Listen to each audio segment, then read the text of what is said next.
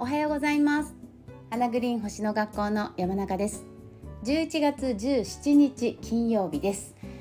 えー、週末ですね。今週も月曜日から、えー、毎朝お送りすることができてほっとしています。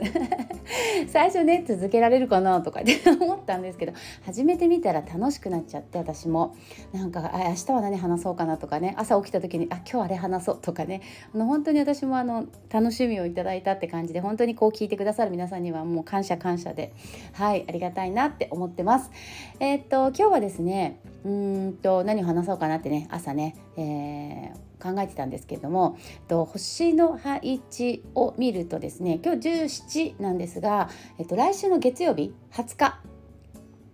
来週の月曜日の20日が水亀座で上限の月っていうのがあるんですね。で上限の月っていうのはその新月から始まって、まあ、1週間後ぐらいに大体来るんですけどその新月から始めたことを一度そこでまあ、立ち止まってというかね一回このやこのままでいいのか、ね、このやり方で OK なのかっていうのを見直して、まあ、OK であれば、えー、さらに加速させていくで、まあ、OK じゃなければ修正するっていうようなちょっとこ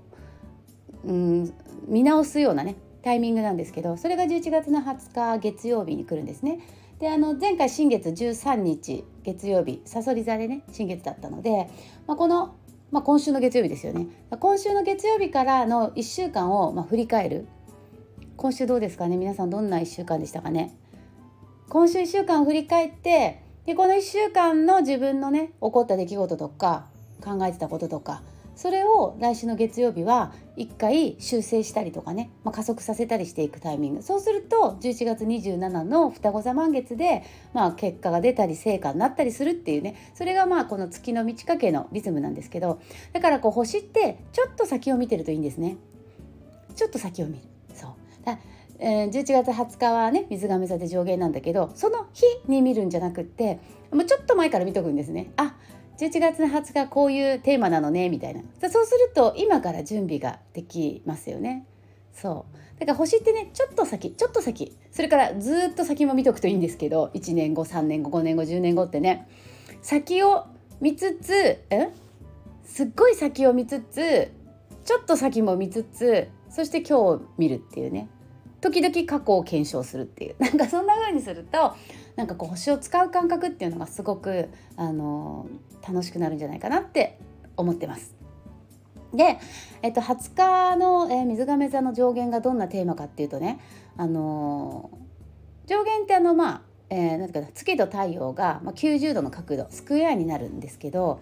えー、今回は水亀座の27度の月と、えー、サソリ座の27度の太陽ここでね葛藤の90度ができるんですね。で水亀座っていうのはその何て言うかな、まあ、まず未来志向でさそり座っていうのは過去を大切にする星、まあ、まず未来対過去っていうねそういうバーサスがあるんですけどこれがピンとくる人もいると思うんですね。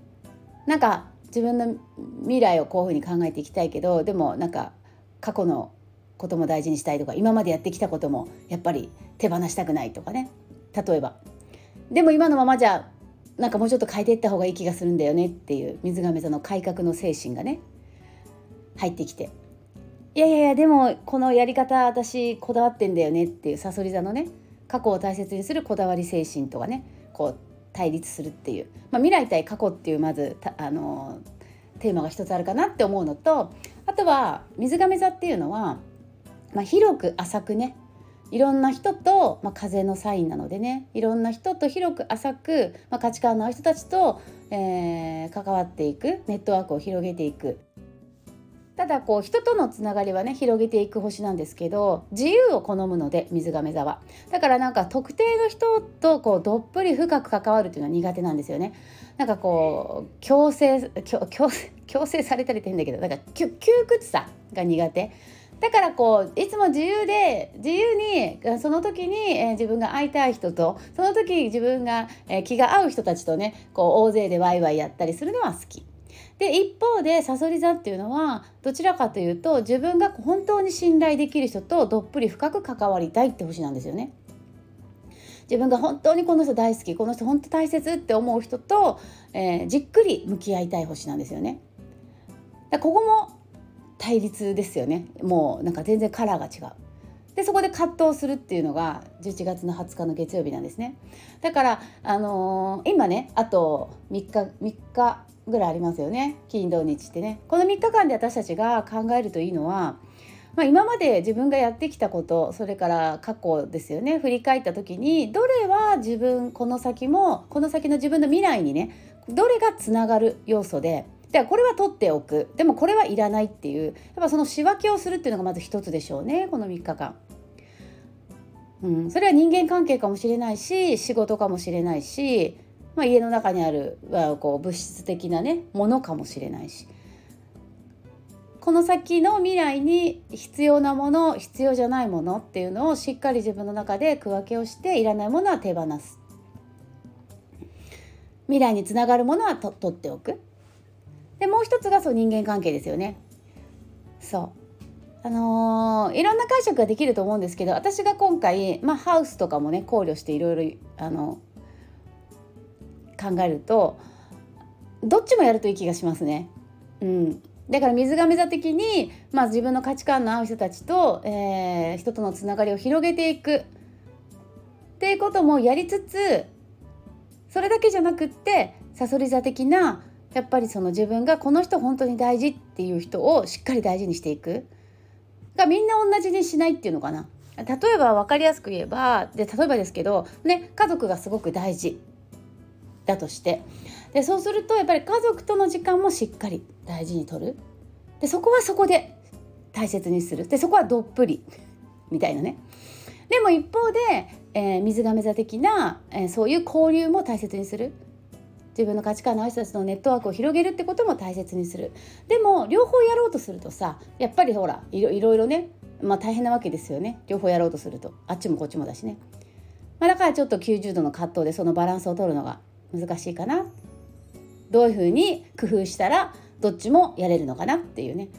なんかそんなことをこの3日間で考えていくといいのかななんて思ってます。あとやっぱこの1週間をね振り返ってってさっき言いましたけどそこ大事なんでねこの1週間どんな1週間だったかっていうのは人それぞれみんな違うわけだからそこを振り返った時にじゃあ20日の水亀座え、ー、と上限でね何を自分は考え27日の双子座満月に向かって何をしていったらいいのかっていうま、例えばですけど私この1週間振り返るとどうだったかっていうとなんかめちゃめちゃ何て言うのかなご予約がいっぱい入ったんですね。やっぱりほら私自営業だから予約がすごく集中する時とやっぱそうでもない時ってもちろんあるんですね。まあ年間でトータルして、えー、目標達成できてればそれで OK っていうふうに私の中では思ってるんですけど1週間1週間で見ていけばやっぱ今週はすごく予約が集中したとか、まあ、今週はそそうでもなかったとかってもちろんこう波があるんですけどこの1週間はもうなんかもうなんか通常の業務ができないぐらい予約がいっぱい入ったんですよ。すごいありがたいことだし嬉しいんですけどね。ででそうするとこう通常の業務ができない。あの要するにそのお客さんに「ご予約ありがとうございます」ってねこう詳細の返信を送るだけでこう一日が終わっちゃうみたいな。本当にありがたいことなんですけど。でまあ、そんな1週間だったんですね。であの今2024年の前半の星読みっていうねこう郵送で送るあの半年の未来予測っていうのねもうずっとやってるんですけど 10, 10年以上やってるんですけど、まあ、それをね今月中に皆さんにあの発送するっていうお約束をしていて、まあ、それをやるために今月はあのレッスンとかをほとんど入れてないんですね。ほとんど入れてない空白の日がいっぱいあるはずなのにその冊子を作成する日ってね決めてえー、レッスンとかを入れてないんだけどほとんどほぼ入ってないんですけどだけどそういうなんかこう対応でもう一日が終わっていくっていう1週間だったんですね今週。だからやっぱりあのそれこそ水亀座っていうのはあの効率の良さっていうのを大事にする星なんですね天皇制支配性が。私はなんかこの1週間振り返るとやっぱりこういかに、えー、ていうかな内容はグレードアップしつつでも業務を効率化していくっていうねことをやっぱ考えていきたいなって思ってまあ来年以降それこそいろいろな業務をねなんかこう何て言うの委託するとかさ例えば。うん。経理業務はねどこかこう委託するとか、まあ、なんかそういうことも今後は考えていきたいななんてこの1週間を振り返るとなんかそんなこと思ってたんですね。まあ分かんないですけど。ま例えばですけどそんな風にこの1週間自分どんな1週間だったかなってね振り返ってで、あのー、それを20日の月曜日の時にえじゃあこうしていこう、ね、でそれを実際に行動に起こしていく。20日の週ね来週ね。そうすると27日の双子座の、えー、満月に嬉しいねこう成果を手にできる、まあ、今えー、月の満ち欠けで言うとそんな流れになりますので皆さんもぜひはいこの1週間を振り返ってみてください。ということで最後1枚マナカードを引きたいと思います。何でしょうね。今週の最後を、えー、まとめるような1枚が出るんじゃないでしょうか。あ落ちた。これね飛び出たカードはねどうしたらいいですかって時々質問を受けるんですけどどっちでもいいと思います。戻してもいいし、えー、それそれだと思ったらそれをね私はこれだと思ったんでラッキー。今日出たカードはですねプアです。プア。全身のカード、えー、お花のプアなんですね。でこのプアっていうカードがお花っていう意味なんですけどハワイ語で。